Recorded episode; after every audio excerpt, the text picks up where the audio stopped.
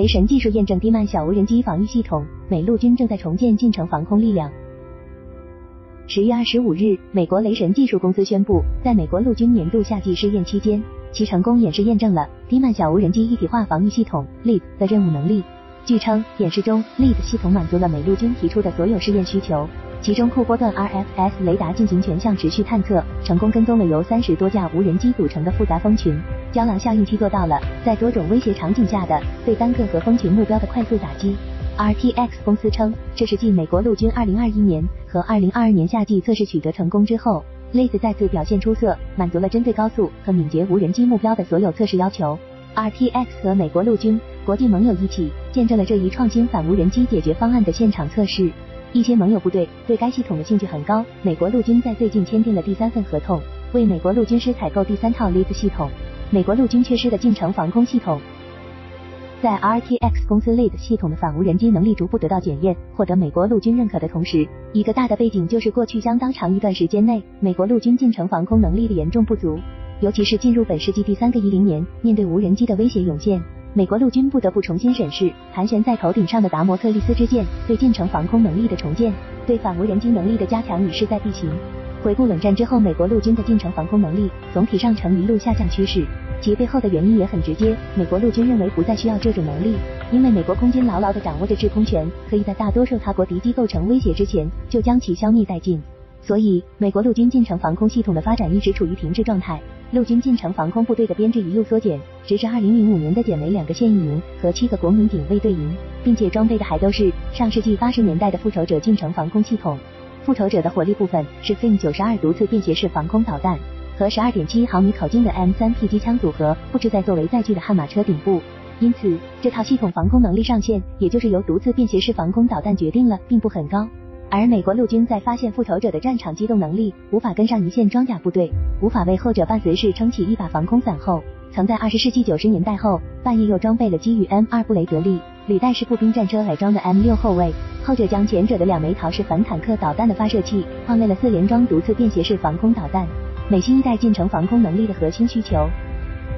不过，在本世纪初美国陆军近程防空系统缺点的大潮中，M 六后卫上的毒刺被拆除，变回了布雷德利。复仇者就成了美国陆军唯一一道近程防空火力，而随着毒刺的采购量削减，生产商雷神的产能逐年下降，美国陆军的近程防空力量呈现为事实上的萎缩，甚至孱弱，直至本世纪二十年代，美国陆军 M Shred 系统机动近程防空系统的出现。M Shred 系统以斯特瑞克 A E 车族为底盘，在防空火力上则转向了全都要模块化武器站上综合集成的毒刺便携式防空导弹和 A G M 一百一十四长弓地狱火导弹。XM 九一四型三十毫米机关炮和一挺 M 二四零型七点六二毫米并列机枪，以及还在车体布置了四部用于对空探测的 S 波段有源相共振 AESA 多任务雷达。这样的 M Shred 系统号称具备对巡航导弹、三类小型无人机、低空飞行、高速固定翼飞机和直升机等目标的拦截能力。目前，美国陆军已采购一百四十四套，计划装备四个营，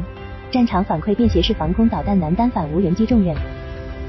可见，在新一代的 M Shred 系统中。反小型无人机已被美国陆军视为近程防空能力的核心需求，但这种能力似乎是还远不够。特别是俄乌冲突爆发后，围绕这场战事展示的一系列研究中，无人机的威胁是尤为热门的焦点话题。美国智库西点军校现代战争研究所刊发的一篇署名为彼得米切尔的文章指出，正如乌克兰人所证明的那样，击落有人驾驶飞机和大型无人机相对简单，但小型微型无人机则是截然不同的新挑战。它们的雷达反射截面积太小，无法被战术防空雷达在远处轻松捕获，而且它们尺寸太小，红外信号特征不明显，无法轻易被便携式防空系统所瞄准锁定。即使是专门为低空防空任务设计的红外、紫外双模导引头，也很难锁定它们。便携式防空系统已不足以应对无人机这一空中威胁，必须辅以机动搜索雷达和专用的反无人机武器等。根据彼得米切尔的观点，尽管无人机威胁已经成为美国陆军的普遍共识。但美国陆军缺乏低空搜索雷达来充分应对这一威胁，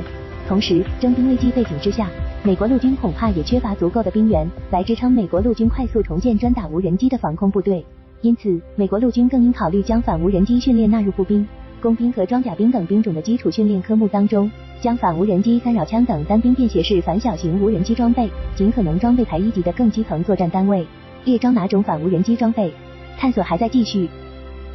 不过，早在美国智库专家电源献策前，美国陆军就针对无人机威胁展开实质行动了。二零二零年二月，美国陆军成立了联合反小型无人机系统办公室 （Joint Systems Office），简称 JCO。同年十月，JCO 宣布将于二零二四财年在俄克拉荷马州希尔堡创建一所反无人机系统学院。同时，美国陆军宣布正在重新调整和建立防空炮兵营，每个炮兵营都有一支专门用于执行反无人机作战和任务的连队。在成立不到一年的时间里，Jock 就广泛搜罗了四十多种反无人机装备系统，展开评估，并选择了十个反无人机系统进行研发，给予测试上的资金支持。未来还将继续遴选出同类反无人机装备中的最佳，确保几个类型的反无人机装备能够做到很好的互操作性，并可以全部纳入前沿区域防空指挥与控制系统 FAADC 二当中。而被 JCO 选中作为固定、半固定反无人机系统的正是开篇新闻中的 RTX 公司的 l e a p 系统。在 l e a p 系统中，无论是突波段 RFS 雷达，还是三十毫米机关炮，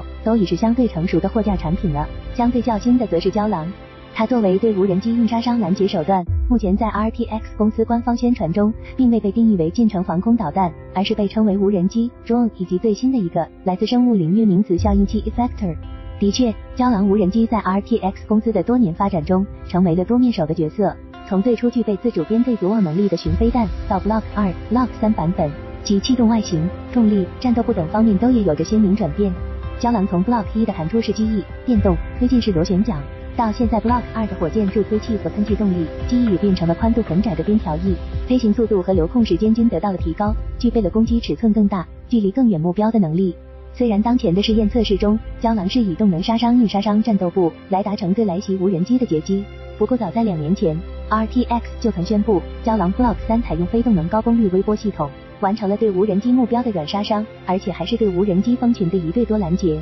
同时，胶囊的机体还可以回收、翻新、再部署。可以想见，胶囊 Block 二和 Block 三的组合，正是 RTX 宣传中所说的实现对无人机软硬杀伤兼备、点面结合的拦截能力，特别是反无人机蜂群的能力。眼下，美国陆军联合反小型无人机系统办公室 JOC 已于十月二十三日宣布，将在二零二四年六月举行对抗规模五十架无人机蜂群的试验。届时，RTX 公司 Laze 系统在这场难度更大的攻防战中的表现，也将代表美国陆军在反无人机能力建设上的最新成果、最高水准了。